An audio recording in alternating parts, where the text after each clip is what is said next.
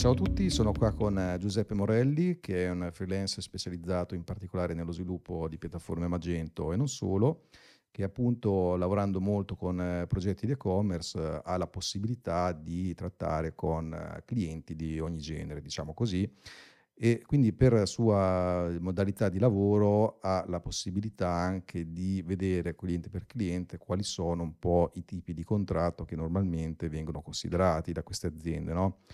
E chiaramente nel mondo informatico ci sono tanti tipi di contratto che corrispondono a modelli di collaborazione molto diversi. Allora, diciamo, c'è spesso eh, lì, diciamo, l'idea che ci sia il contratto perfetto nel mondo IT. In realtà non è così abbiamo diverse modalità che vanno diciamo, dall'opposto del contratto a corpo a quello time material e ci sono tante forme di mezzo. In realtà non ce n'è uno più giusto dell'altro, ma ce ne sono alcuni che sicuramente sono più giusti in certe occasioni.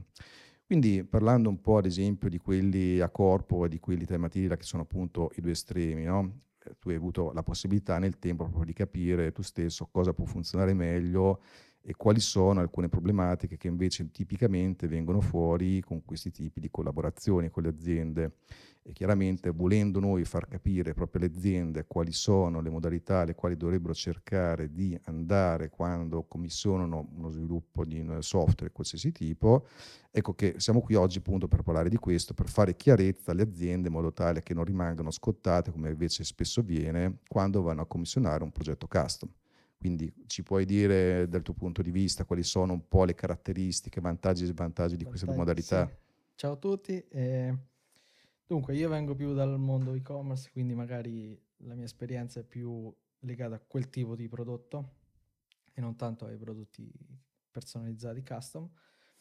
E eh, essendo freelance, ovviamente in prima persona faccio i contratti con il cliente. Ovviamente se il, con- il cliente è chiamiamolo medio, medio grande, mhmm, non, solitamente non è di mia competenza, passo la palla a agenzie magari come la tua e per esperienza ho visto che negli anni, come hai detto tu, non c'è mai il contratto perfetto, si può trovare una via di mezzo. E inizialmente facevo il classico contratto a prezzo fisso, cioè si stabiliva un prezzo finale, lì c'era scritto tutto quello che andava fatto la data di scadenza e in, que- in quella data si consegnava il progetto. Problemi, problemi che nascono sempre. Eh, ah, ma quello era compreso o meno? Ah, ma io lo volevo in questo modo. Eh, bug che escono fuori perché magari si utilizza un CMS e quindi il problema principale del progetto a corpo viene fuori quando tu di fatto non puoi inserire, non puoi inserire nella lista requisiti tutto, molte cose escono fuori dopo, il cliente nemmeno le, le sa all'inizio ovviamente. E quindi quella modalità eh, non è che ha avuto molto successo nei, nei, miei progetti. La modalità invece che sia quando il cliente ha un po' più fiducia di te è il time material, quindi di fatto è, si fa una stima del, delle ore o giornate che servono per il lavoro e si dà un range di errore. Okay. Poi man mano che si lavora, in base a, al cliente ovviamente si fa vedere mh, parte dello sviluppo, si consegna in tempi più brevi rispetto al progetto a corpo e, e di fatto questa modalità qui ti permette di essere più flessibile, il cliente vede quello che hai fatto in, nei tempi che gli avevi detto, poi anche lì c'è il margine d'errore, però è uno sviluppo più snello e è anche più consapevole il cliente dello sviluppo e delle difficoltà e quindi si cambia in base a, ai risultati che si ottengono con uh, le famose iterazioni. E questa modalità qui ho visto che risulta un po' più mh, accettata nel mondo e-commerce, molto più snella per il cliente. C'è da dire che si deve fidare, cioè il cliente, cioè l'azienda si deve fidare del fornitore. Il fornitore eh, fatica a dimostrare la propria, chiamiamola onestà, cioè non può dire ok, ci vogliono 10 giorni, poi ce ne mette 5 e 5 sono così. Eh, certo, chiaro, chiaro. Quindi eh, per brand affermati oppure ecco per eh, chiamiamole raccomandazioni oppure ecco per chi si è trovato bene viene raccomandato da un altro, più facile. Se tu ti presenti un cliente nuovo, non ti conosce, quindi l'unica è o eh, dimostrargli in qualche modo il lavoro oppure fare un tentativo con un piccolo task, piccole attività dove si dimostra come si lavora e allora poi si può prendere il progetto più grande. Sì. sì. Ma diciamo allora in generale i contratti nascono anche per il più possibile mitigare i rischi che ci sono in un progetto fondamentalmente no? e anche quindi normare quali sono le conseguenze di questi rischi. Ora, in questo senso, se noi guardiamo il contratto dal punto di vista del committente, guardando proprio i due estremi, quello del contratto a corpo, quindi a prezzo fisso, e l'altra parte del time material, cioè dove l'azienda paga giornate di lavoro ad esempio consuntivo o comunque definendo in anticipo un budget di giornate, ecco, da questo punto di vista, almeno apparentemente, sembra che il rischio nel caso del contratto a corpo sia eh, di fatto ribaltato solo sul fornitore, mentre nel caso contrario, nel time material, il rischio sembra da parte dell'azienda committente tutto a carico suo. Invece la realtà e l'esperienza ci dimostrano che spesso è il contrario, nel senso che proprio per il fatto di come sono impostati tipicamente queste due modalità di lavoro, il contratto a corpo porta ad avere il fatto che eh, diciamo nella collaborazione il cliente può sentirsi titolato di chiedere tante varianti, tante funzionalità aggiuntive e può portare questo ad una criticità del progetto che eh, è peraltro figlia del fatto che in questo caso il committente, perché magari non ha una grande cultura di com'è veramente un progetto IT, specialmente se complesso, pensa che eh, diciamo, l'azienda fornitrice debba consegnare un risultato finale come se fosse un prodotto, quindi un prodotto costruito in serie, quando invece se noi parliamo di sviluppo custom o comunque di lavoro che richiede sempre una quantità di ore applicate da parte di specialisti dello sviluppo, ecco in realtà non è esattamente come creare un prodotto con lo stampino, è sempre il lavoro intellettuale dedicato che richiede molte competenze e dove è insito nel processo di sviluppo in sé il fatto che si producono ad esempio bug anomalie e questi bug e anomalie vengono visti male in questo senso in un progetto a corpo dal cliente che magari pretende dal suo punto di vista anche in maniera giusta che siano corretti, ma in realtà, proprio nella realtà, vediamo che questo tipo di contratto porta spesso al fallimento di progetti, quindi in realtà il rischio non è scaricato sul fornitore, ma è scaricato in buona parte sull'azienda committente stessa, che esatto. alla fine fa sì che no, il progetto fallisca e viceversa con il time material. È vero che sembra che eh, il fornitore semplicemente si limiti a fatturare giornate applicando tutta la sua potenziale inefficienza e addebitandola al cliente, e che invece il cliente in questo caso abbia quindi eh, il totale rischio, no? mentre l'azienda committente, scusa, l'azienda che fornisce non ce l'ha. E invece, posto che chiaramente si parli di aziende dove il fornitore è serio e competente, è spesso la modalità che porta a un maggiore tasso di successo. Però anche qui il problema è la fiducia, no? Quindi questa fiducia, eh, come riusciamo a costruirla, eh, quindi a far capire alle aziende qual è quindi anche la modalità contrattuale migliore alla quale cercare di aderire, secondo te? Allora, come dicevo prima, o mh, piccole attività oppure un modello di garanzia, cioè se non vado bene per quella piccola cosa, ok, no, non la paghi. Ovviamente deve essere un, magari una piccola attività, altrimenti qualcuno magari ci può anche marciare. Certo. Eh, da entrambi i lati magari. Cioè, ok, ti metto a garanzia, però eh, non è che dici no, non va bene, poi il progetto te lo prendi lo stesso. E solitamente io faccio, ecco, con le piccole attività o attività passate, se sono attività simili è più facile dire ok, questa è stimata in questi giorni, questa la faremo così, il pagamento ovviamente magari per all'inizio non lo faccio anticipato ma consuntivo fine mese. Eh, queste per me sono le varie modalità, poi è normale che eh, acquisire la fiducia è la parte più difficile.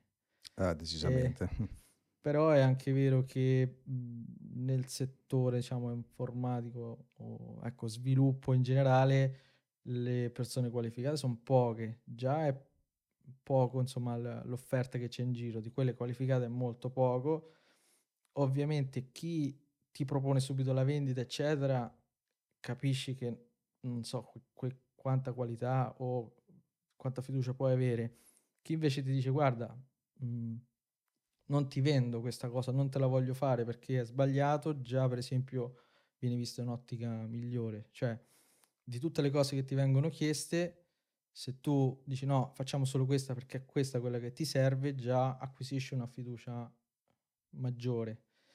E stessa cosa, ecco, come ti presenti quando gli dai la tua proposta di contratto. Cioè, in alcuni casi il contratto a corpo può essere fatto se è una cosa ripetitiva, va fatta eh, sempre nello stesso modo e quindi l'hai fatta in passato, gli può dare già il prezzo finale, che di fatto è un time material con, ok, queste sono le giornate e ti garantisco che il prodotto funzioni, ci sia, non ci siano problemi.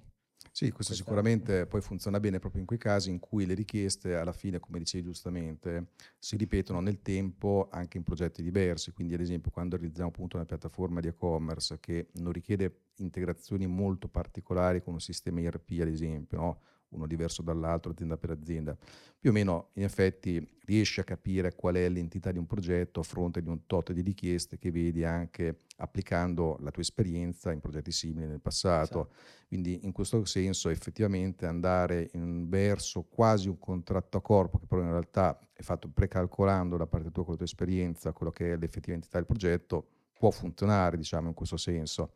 Quando invece andiamo sul custom la cosa si complica veramente tanto ed è qui diciamo un punto che le aziende dovrebbero avere sicuramente presente perché proprio per il fatto che lo sviluppo su misura è per sua natura, considerando anche l'evoluzione tecnologica odierna e il fatto che spesso chi sviluppa per primo deve imparare nuove tecniche, nuovi metodi, deve scoprire nuovi tipi di problemi da risolvere, perché anche qui parliamo molto spesso di integrare sistemi esterni che con il cloud, con applicazioni SaaS, con API esterne, nascono e cambiano ogni giorno, quindi anche qui è difficile accumulare un'esperienza tale per cui possiamo dire in anticipo per realizzare un certo tipo di integrazione, un certo tipo di sviluppo custom, esattamente ci vorrà quel numero di giorni. Quindi anche qui di volta in volta bisogna capire qual è il tipo di progetto che sta alla base.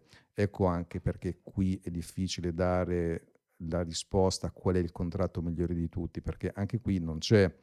Allora, se consideriamo proprio il caso dei progetti custom, per forza o andiamo verso un modello time material, eh, dove effettivamente, siccome non è ben prevedibile la quantità esatta di lavoro, ma quella la si scopre in corso d'opera, non si può che fare così, perché altrimenti eh, può accadere che se eh, l'azienda committente chiede un contratto a corpo su un progetto innovativo o che ha una grande complessità, un tasso di rischio elevato in termini tecnologici, imbriglia il fornitore su questo tipo di contratto, poi magari il fornitore a un certo punto potrebbe scoppiare perché si è imbrigliato in quel tipo di contratto e non riesce più a sostenerlo proprio in virtù della eh, difficoltà insita nel processo tecnologico al quale è sottoposto quello sviluppo. Quindi anche qui le aziende devono considerare, io parlo quindi di azienda committente, che in progetti estremamente innovativi, quindi dove ci sono molte cose che si scoprono in corso d'opera, dove soprattutto se parliamo di progetti digitali, dove la multidisciplinarità, anche questa è insita nel progetto, richiede una grande coordinazione tra tante competenze esterne, se cerca di imporre un progetto con un contratto a corpo, probabilmente aumenta le chance di fallirlo questo progetto, no? quindi anche questo qui insomma è una cosa che eh, vediamo tante volte, anche per questo in un team abbiamo a seconda del tipo di progetto, del tipo di cliente e anche per ognuno dei nostri brand, perché in un team ha brand specializzati su diverse diciamo, tipi di mestieri e tipi di soluzioni realizzate e anche qui ogni brand ha le sue tipologie contrattuali, quindi di nuovo dobbiamo capire caso per caso qual è il contratto migliore, quindi anche questo di nuovo per dire non c'è un contratto perfetto. Però per quanto riguarda il contratto time material, che diciamo quindi a questo punto è quello che vedi funzionare meglio, soprattutto nel tuo caso, quali sono altri vantaggi importanti che magari l'azienda cliente potrebbe non percepire come tali, ma che in realtà sono esattamente l'area di valore che può generare questo tipo di contratto? Allora, nell'e-commerce cosa è diventato importante? L'andare online, cioè il time to market, cioè quello che succede nel time material è voglio una cosa, ok, io do più o meno una stima, un tasso di errore, così si può regolare più o meno sulla cifra.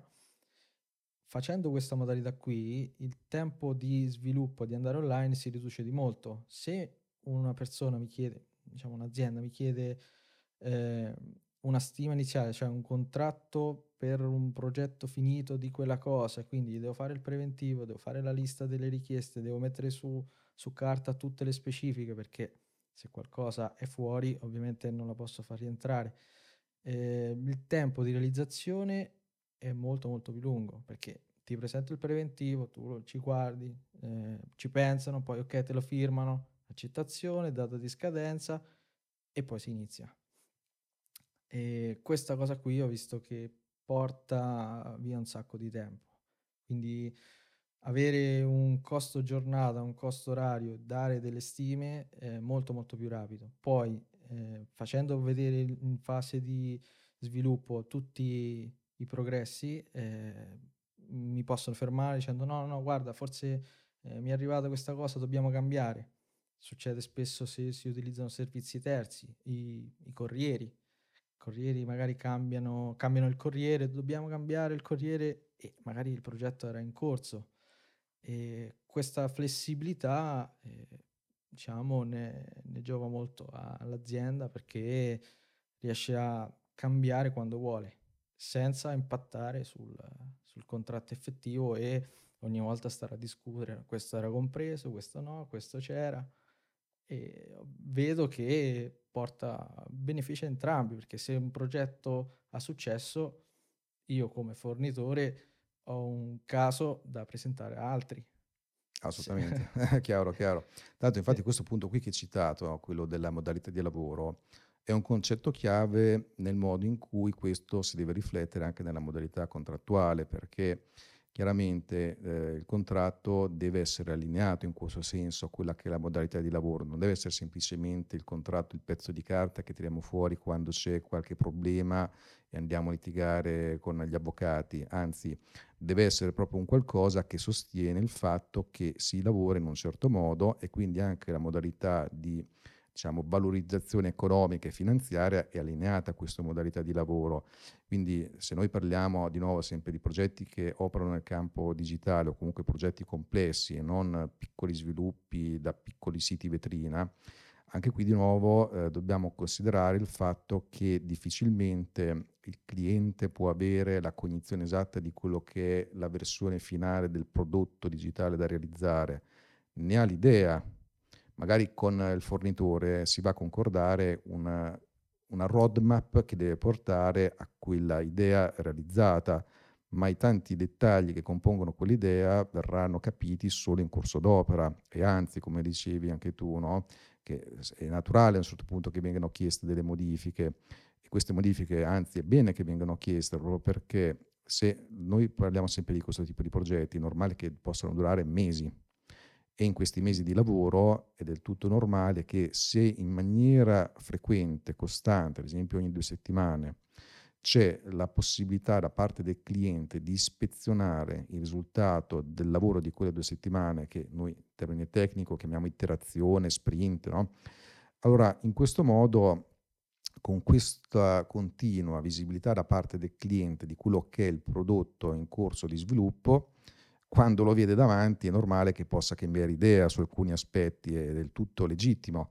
Ora, un contratto a corpo potrebbe andare eh, diciamo in conflitto con questo tipo di impostazione. Un contratto più su un modello a time material invece sicuramente aiuta l'azienda e il fornitore ad accogliere questo cambiamento che è un po' uno poi degli elementi alla base del movimento agile che c'è ormai da 20 anni quasi e questo qui ha portato nel tempo anche al miglioramento di queste modalità contrattuali. Quindi, e, ehm, quindi anche qui parlando appunto di lavori e iterazioni, ti capita mai di impostare i progetti in questa modalità qui specifica con i clienti anche in termini di modalità di lavoro che poi si riflette in un contratto o alla fine vedi che comunque ti basta avere un contratto time material e poi comunque funziona?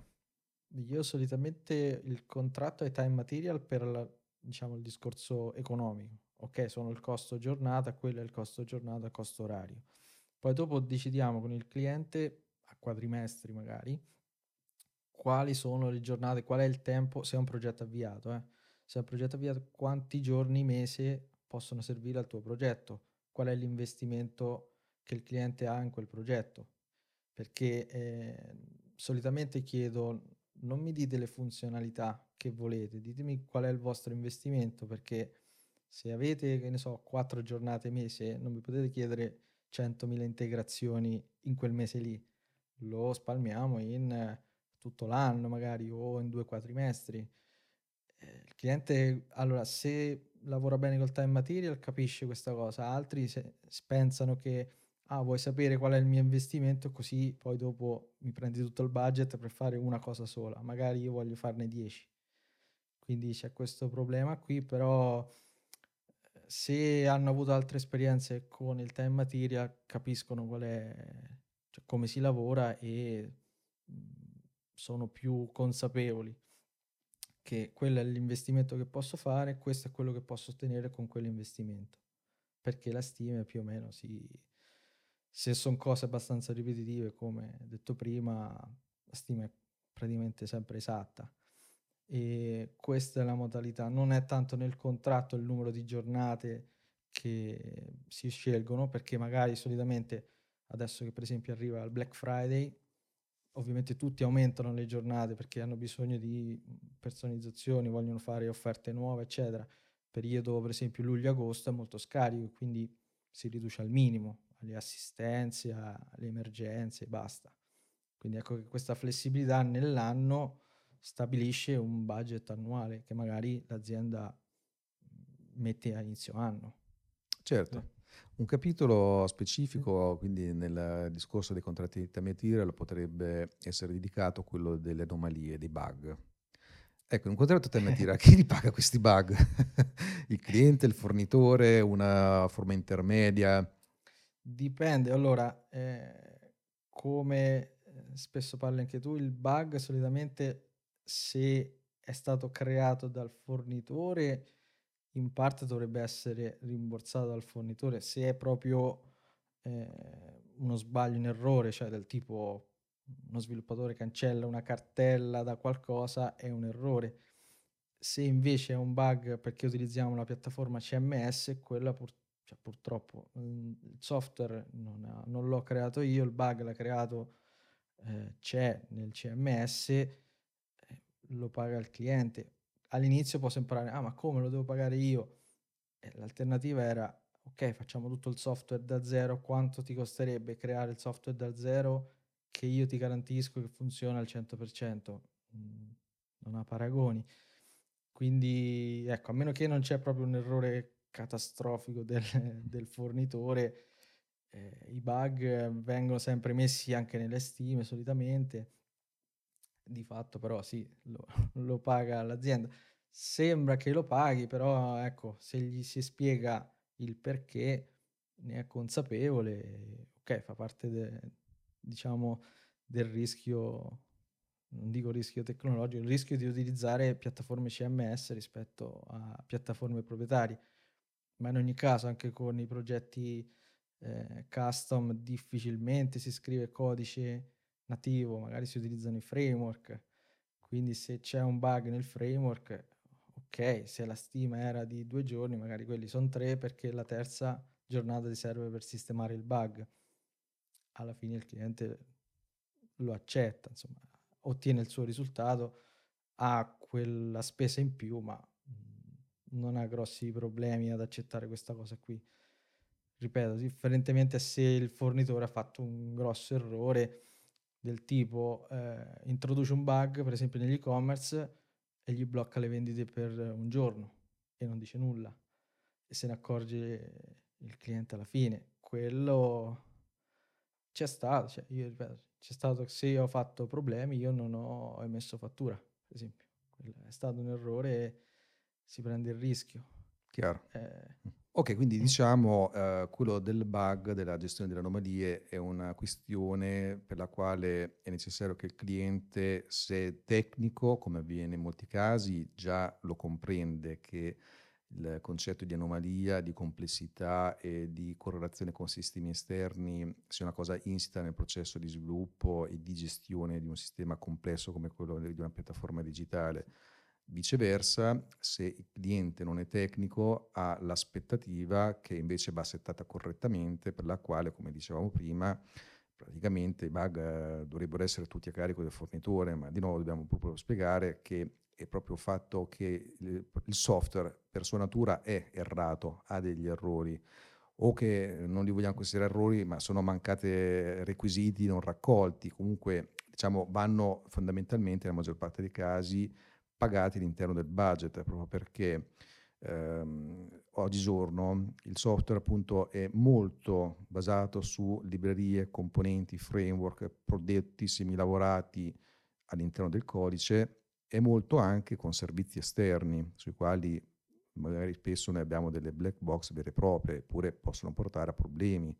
Bisogna capire perché non funziona, perché una certa API risponde in ritardo, di un servizio esterno, per quale motivo un aggiornamento di un qualche protocollo di autenticazione o di qualche API REST o qualsiasi altra cosa, a un certo punto ci spacca l'applicazione. Ecco, queste qui sono tutte cose che fanno parte purtroppo della complessità odierna, quindi ecco di nuovo che il cliente dovrebbe pagarle queste cose. Il fornitore dovrebbe eh, essere responsabile del rischio tecnologico delle proprie scelte, semmai non tanto del fatto che ci sono delle anomalie. Chiaramente se un team è incompetente e produce eh, anomalie, bug a valanga, cioè è giusto che no, l'azienda mandi via con un calcio nel sedere questo team, no? cioè, questo, qui, qui, ci sta e infatti qui ci ricolleghiamo a quel concetto di garanzia di cui si parlava, che sostanzialmente è anche uno di quei concetti che aiuta le aziende a far passare meglio quei contratti che non sono a corpo, ma che sono time material o delle forme intermedie, proprio per aiutare a costruire fiducia. Diciamo, la fiducia la si può costruire in tanti modi verso il committente.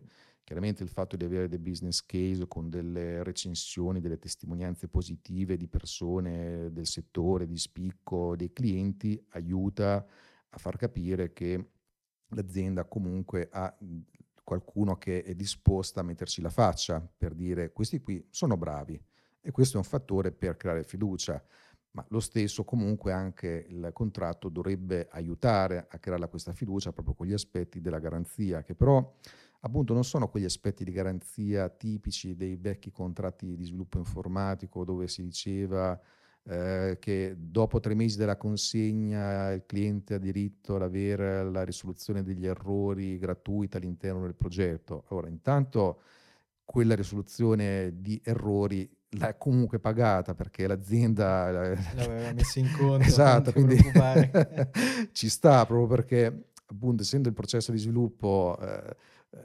include proprio il fatto che si producano anomalie che vadano corrette, ecco, qualsiasi fornitore avveduto assolutamente già le valorizza in qualche modo nel progetto. Quindi un motivo in più per dire che se comunque vogliamo ancora ragionare con contratti un po' vecchiotti, quantomeno però è normale che dopo la consegna, soprattutto se parliamo di progetti IT complessi, più o meno custom, che non siano un progetto da agenzia, un progetto di semplice comunicazione, ma dove c'è una forte componente tecnologica, ecco, quantomeno che poi subito dopo la consegna parte un contratto di manutenzione che tra le varie voci abbia anche la manutenzione correttiva. Quindi è assolutamente corretto avere questo tipo di contratti, anzi è una garanzia in più per le aziende avere questo tipo di contratti sul fatto che qualcuno interviene se ci sono problemi, problemi che peraltro, come si citava prima, potrebbero assolutamente non essere indotti da chi ha sviluppato quella base di codice, proprio perché a un certo punto cambia un'API esterna, eh, una nuova versione di un qualche componente incluso dal codice, si rompe, mille cose, insomma, quindi quello della garanzia è uno dei tanti modi che servono quindi a creare questo tipo di fiducia. Quindi, diciamo, volendo parlare anche di contratti eh, intermedi tra quelli a corpo e time material, ce ne sono tanti. Nel tempo se ne sono stati immaginati diversi, ad esempio me ne ricordo uno, il contratto eh, target dove una parte era corpo e una parte a giornate dove si vedeva diciamo, l'importo a metà e quindi diciamo, c'era una parte fissa a corpo e un'altra parte valorizzata in base al numero di giornate con una tariffa che è la metà più o meno di quella che avrebbe normalmente applicato l'azienda fornitrice. Questo cosa vuol dire? Che se il progetto finisce prima, l'azienda committente paga a prezzo pieno tutto il progetto a corpo e la parte di tariffa per le giornate effettivamente erogate. Quindi c'era un doppio vantaggio, un vantaggio per l'azienda committente che paga di meno e un vantaggio per l'azienda fornitrice che di fatto se divide il numero delle sue giornate scusate, l'importo diciamo, della parte fissa più quella variabile per numero di giornate, in realtà gli veniva una tariffa media più alta e viceversa eh, sia l'azienda committente che il fornitore sono disincentivate a chiedere troppe modifiche perché il progetto si allungherebbe. Quindi l'azienda committente pagherebbe le, diciamo, le giornate successive, quelle preventivate, di meno perché sarebbero applicate a tariffa ridotta, ma comunque dovrebbe pagare di più. Quindi le modifiche le paga di fatto.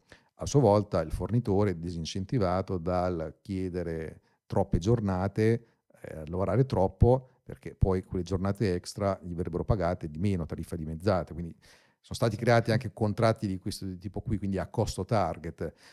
Io stesso ho provato ad applicarli nel tempo, hanno funzionato, però è sempre difficile spiegarli, questi tipi di contratto. Quindi una tendenza che c'è ormai da diversi anni, che spesso eh, applico con alcuni dei miei brand, è quello del contratto dove abbiamo, ehm, prendendo il classico triangolo del project management, quindi tempi, eh, costi, qualità, eccetera, noi fissiamo due dimensioni, quella del budget che è fisso, quello del tempo che è fisso e quello delle funzionalità che invece rimane variabile. Cosa vuol dire?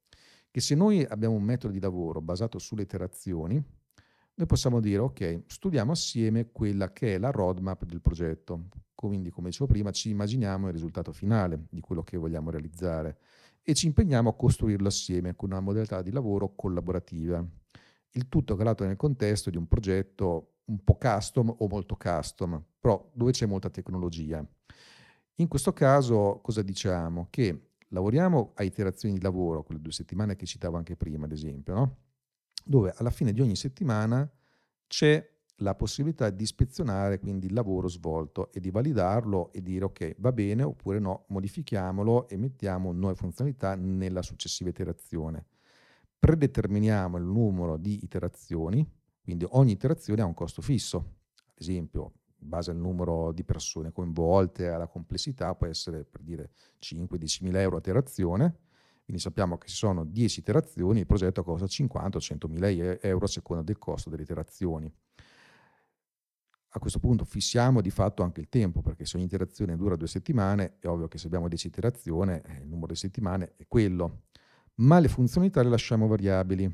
Quindi, posto che quella è la roadmap, ci diamo la possibilità di cambiare in corso d'opera sia la roadmap, aggiustandola per quello che è possibile, perché a un certo punto se siamo nelle ultime iterazioni non possiamo stravolgere il progetto, ma iterazione per iterazione decidiamo assieme quello che è il dettaglio di quella iterazione. Allora usando eh, una metafora che mm, mi piace applicare spesso, è come la rotta di un aereo.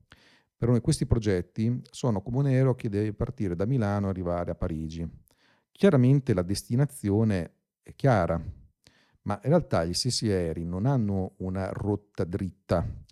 Il loro percorso è continuamente una correzione di rotta per avvicinarsi alla destinazione. I progetti impostati in questo modo sono la stessa identica cosa. Allora, in questo modo riusciamo a garantire molto di più il successo del progetto. Ecco perché eh, unendo sia la parte che apparentemente a corpo, quella parte apparentemente temativa con questo tipo di formulazione, e applicandoci sopra una garanzia che è quella del diciamo soddisfatti rimborsati per la quale ad ogni iterazione se il lavoro non viene accettato perché effettivamente non è stato svolto bene, allora il cliente a quel punto ha la possibilità di dire ok, no, ripetiamo l'iterazione oppure concludiamo il progetto. Questo va bene anche per l'azienda fornitrice perché a differenza di un contratto a corpo dove magari può perdere decine centinaia di migliaia di euro se il progetto fallisce, in questo caso al massimo perde un'iterazione o più iterazioni a seconda del caso. No? Quindi questa qui è una possibile formulazione che nel mio campo ho visto funzionare bene, quindi lavorando molto a custom con alcuni dei miei brand, quindi aggiungendo un'ulteriore formula direi che può essere questa qui, però anche qui appunto c'è un concetto di garanzia che di nuovo non è la garanzia sulla risoluzione dei bug, perché se eh, come è normale vengono fuori dei bug durante la dimostrazione bisettimanale o comunque dopo, questi qui vengono messi nel backlog di lavorazione delle iterazioni, prendendo il tempo della lavorazione stessa, ma è così che vanno gestiti in questo tipo di, di progetti, normale proprio per il tasso di innovatività e complessità di questi progetti. Quindi anche qui di nuovo un altro contratto per dire che non abbiamo il contratto perfetto, ma quello da applicare caso per caso. Ecco, quindi in questo caso con InnoTeam applico spesso questo, ma ci sono anche altri casi dove invece il tema material funziona alla grande, così come funziona alla grande contratti a corpo, per dire. Eh, contratti dove andiamo a realizzare l'analisi propedeutica poi a quel lavoro anche impostato a iterazioni, quella che viene chiamata iterazione zero, no? Quindi definire con il cliente questa roadmap, creare un po' la base di questi requisiti, sulla quale lì è chiaro, c'è un tot di giornate di lavoro, lì ci si può impegnare a costo fisso, quindi a corpo, lì ci sta assolutamente.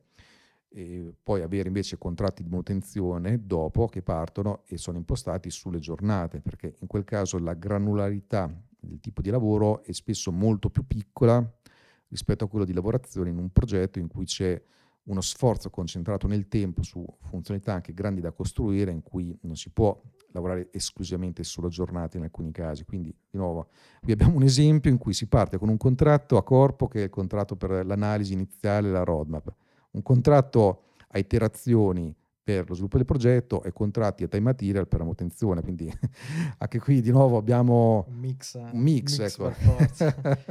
sì, solitamente la consulenza è quella corpo, perché um, ovviamente a me per esempio capita spesso di fare l'intermediario fra agenzie. Perché? Perché un, una seconda opinione magari può confermare l'idea che avevi già. Quindi solitamente freelance come me vengono utilizzati per fare ok, io ho questo progetto e è con questa azienda. Mi fai un'analisi di quello che ho, lo chiedono a due o se me l'hanno chiesto solo a me dico fatelo fare altri due, tre consulenze fanno più o meno una certezza di quello che hai. Quindi quello lo posso fare benissimo a corpo perché magari so già quello che va fatto, il tempo che ci vuole è una consulenza. Invece sviluppi, no, sviluppi difficili. Eh. Poi per come detto prima, nel settore e-commerce eh, è molto importante il tempo, cioè quanto tempo ci vuole per fare quella cosa e molto spesso diciamo la parte burocratica è quella che perde più tempo, cioè decidere che cosa si fa, ok lo scriviamo, ok eh, firmiamo il contratto, quella è la scadenza, mm, ci sono troppi fattori che nell'e-commerce per esempio mm, sono rapidi, eh, Amazon esce fuori con qualcosa, tutti a rincorrere quella cosa lì, magari il tuo progetto richiede un anno e dopo tre mesi esce fuori una modifica, esce fuori un servizio nuovo, non lo so. E, ok, voglio quello, no, dobbiamo cambiare il contratto. Mm, il progetto molto spesso fallisce. Poi anche lì hai un progetto a corpo, sai che devi spendere quella cosa lì. Spesso eh, le aziende pensano che ok, l'ho bloccato con quel contratto, sono a posto ma se il fornitore è qualificato, eccetera, nulla vieta di abbandonare il cliente se si comporta male oppure non lo so, perché magari effettivamente si trasferisce, succede qualcosa all'azienda in sé, eh, chi ci rimette è il committente. Molto spesso su queste cose qui danno per scontato che per altri settori il fornitore è quello che dice sì sì facciamo, sì sì tutto quanto. Nel digitale è l'inverso solitamente. Quindi bisogna stare sempre attenti a chi dice sì sì facciamo tutto, tutto entro questi tempi, garantito tutto quanto. Mm, molto spesso è un bel campanello d'allarme. Campanello d'allarme di famosi fuffaroli.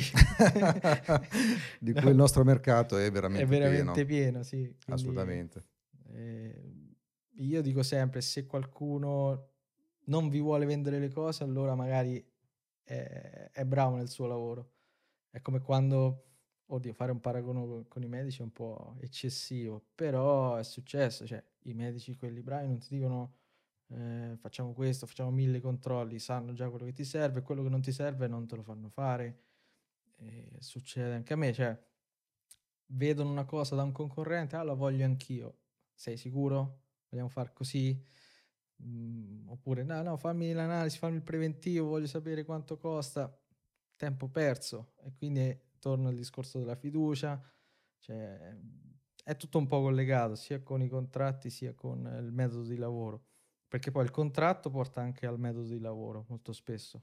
Perché se fai un time material puoi fare le iterazioni. Contratto a corpo, che iterazioni fai? Se tanto di fatto hai tutta la lista lì, non la puoi cambiare. Eh, infatti. È un po' un problema. Quindi anche lì, poi per sondare un po' il terreno, solitamente dico, se questo lavoro lo vorresti far fare a un dipendente, sei d'accordo, cioè lo faresti? Perché il fatto di avere un dipendente e pagarlo X anni, dice sì, ok, il dipendente gli posso dire quello che voglio, ma se è un'azienda esterna, no, no così non va bene. Quindi se l'errore lo fa il dipendente, ok, è accettabile. L'errore lo fa il fornitore, hm.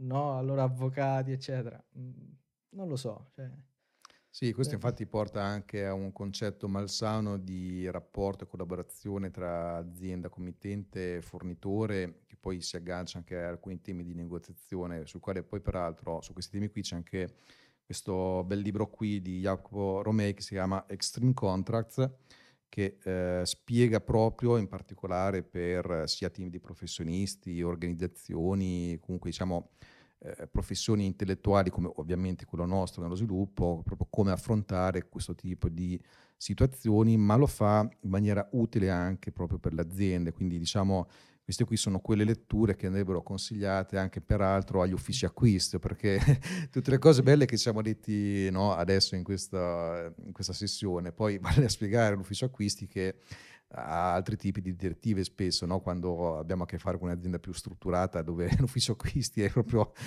a un certo budget, punto budget, eh, sì, sì, vai a spiegare no? i bug, li paghi tu, eh, si lavora, bisogna fare un po' di cultura, spero anche proprio con questo no? che stiamo registrando, questo episodio, di, di aiutare in questo senso. Quindi diciamo anche all'interno delle aziende, quando abbiamo appunto situazioni più strutturate in cui c'è anche appunto un ufficio acquisti che e il passo successivo degli accordi già presi con una struttura che ti fa un po' da sponsor, che è quella che vuole il progetto, ecco, il mio consiglio è per queste persone che all'interno poi dovranno essere i beneficiari del progetto di far capire all'interno dell'azienda quali sono le modalità di cor- corrette di gestione di un uh, progetto di sviluppo software più o meno custom, perché se poi dobbiamo passare per la togliola dell'ufficio acquisti che queste cose non le capisce o l'ufficio legale che poi implementa le sue clausole che sono completamente avulse da questi metodi di lavoro che sono quelli dimostrati far funzionare molto meglio con un più elevato tasso di successo i progetti software, ecco, allora bisogna che all'interno delle aziende questo passaggio all'interno venga fatto perché non si tratta di acquistare la cancelleria aziendale o qualche bene prodotto di nuovo con lo stampino, un lavoro completamente diverso, quindi anche questo bisogna che sia assolutamente reso chiaro all'interno delle aziende, ecco, quando parliamo di situazioni più complesse con tanti dipartimenti e così via. Eh, non so se magari spesso con gli e-commerce eh, è un po' più difficile probabilmente avere a che fare con uffici acquisti perché spesso è un po' più il titolare magari che eh, li commissiona per quello che è la, diciamo, la concezione tipica di un progetto e-commerce, da quello che vedo io.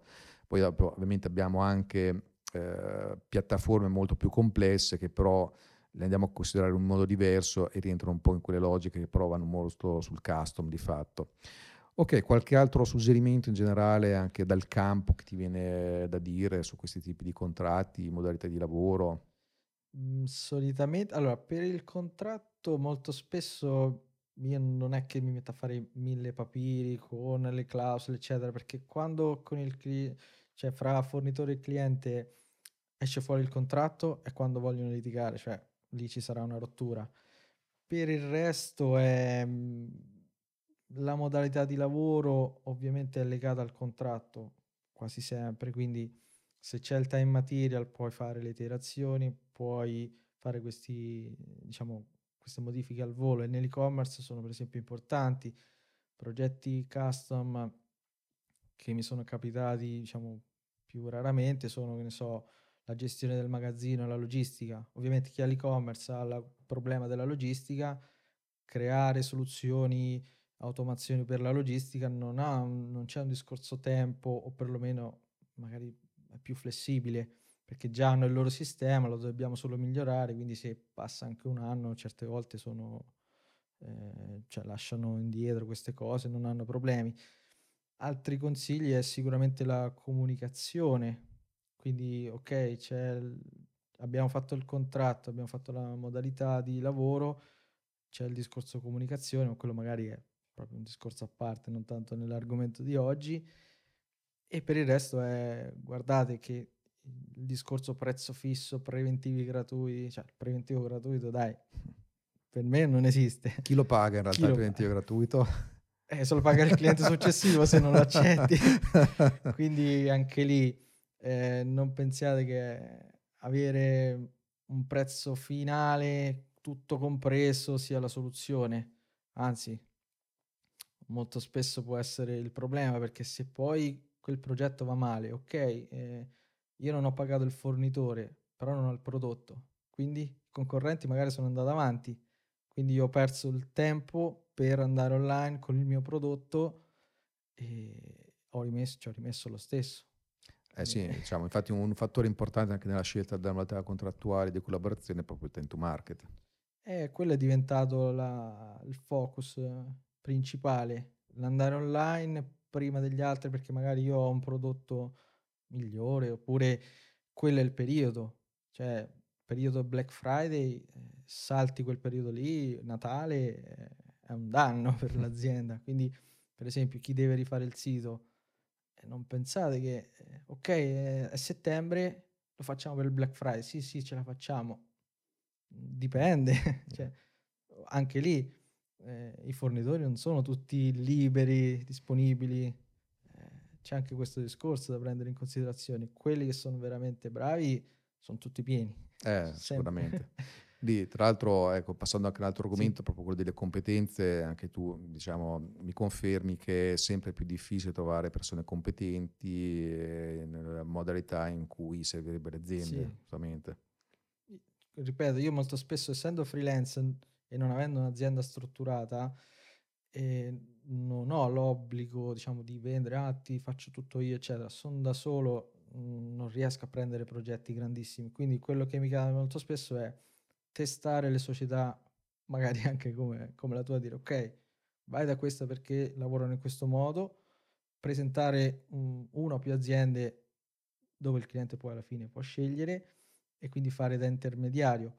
Questa cosa qui è quella che risolve un po' il problema sulla scelta e, oppure molto spesso mi fanno fare una specie di selezione. Ok, ho trovato questa persona, agenzia magari come la tua, mi fai il test, io adesso non ho tempo, me lo testi un attimo, oppure fai il training, perché non si trovano le persone. Eh, è veramente, ma non in Italia, in Europa. Eh, è diventato un problema veramente enorme. Il problema è enorme, ecco perché dico, non è che con il contratto blocchi il fornitore, sei tranquillo, no. No, no, anzi, no, no. Lo stesso fornitore spesso ha questo problema a sua volta perché magari anche metà progetto può rischiare di perdersi dei pezzi, delle persone. Eh, la trasparenza nel contratto è importante perché la, il discorso trasparenza ci deve essere, alla fin fine viene fuori.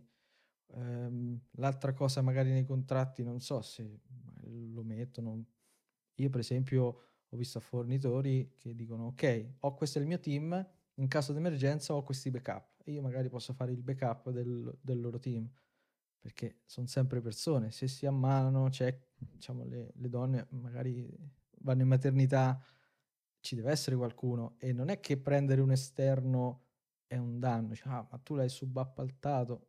No, io sono magari una persona che aiuta il team nel momenti di picco. Non mi sostituisco a altre persone del team, ma faccio supporto. Anche questa cosa è importante. c'è chi lo vuole contrattualizzare, c'è chi magari lo spiega e basta, però lo spiega. Sì. Altri dicono lo facciamo tutto noi, poi il team è tutto esterno. Questo avviene poi molto spesso proprio con le web agency dove magari lo sviluppo non è neanche la competenza principale, magari sì. acquisiscono progetti completi che esulano dalla mera comunicazione dal sito vetrina o campagne di web marketing, prendono anche una parte di forte componente tecnologica che quasi sempre viene data in subfornitura, con in maniera un po' più nascosta di solito però. Eh, il discorso del subappalto eh, c'è sempre, anche lì c'è chi, oddio, per iscritto magari no, però alla presentazione del contratto, ok, questo è il nostro team, questo è il team che ti seguirà, eh, oppure ecco, queste sono le persone, abbiamo queste persone anche esterne e, come si dice, ci mettono la faccia. Ah, no, certo, certo. Chi, società di marketing che fa sviluppo Mm, interne? No, secondo me no. È abbastanza no. dubbia la cosa. Esatto. Eppure sul mercato sono tante di queste agenzie eh, che si eh. spacciano in questo senso. Purtroppo sì. Eh, quello che dico sempre, pure quando mi chiedono le consulenze, è anche il perché devo fargli questa cosa. Molto spesso, ah, ma perché ti pago? Non mi interessa perché ti pago. No? Cioè, lavorando a time material non è che puoi scalare, puoi mettere un prezzo un po' più alto, ma cioè, fai 40 ore a settimana massimo. Quindi proprio spesso anche mhmm, il fatto che eh, queste agenzie vadano quasi sempre a proporre un progetto a costo fisso è di nuovo un campanello d'allarme, proprio perché poi si sa com'è sì. realmente la cosa, no? quindi di nuovo anche qui le aziende dovrebbero fare attenzione quando si trovano quel tipo di preventivi. Ah, io sono il primo che, ok, l'azienda ha presentato il costo fisso, ha presentato la scadenza, a chi lo subappaltiamo? Al freelance di turno. ok, questi sono i soldi, questo è il lavoro.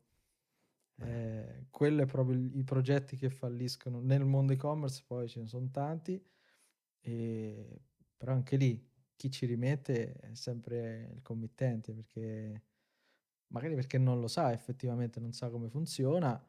E il, pro- il, suo progetto è stato subappaltato, ok, è stato consegnato di corsa perché anche lì cercano di arraffare per arrivare, per usare meno tempo possibile e guadagnarci di più. però... eh, non ce la si può fare. no, no, non ce la si può fare, però dai, va bene. E va bene, lasciamo i nostri ascoltatori con quest'ultimo monito e grazie Giuseppe per aver partecipato. Grazie per l'invito.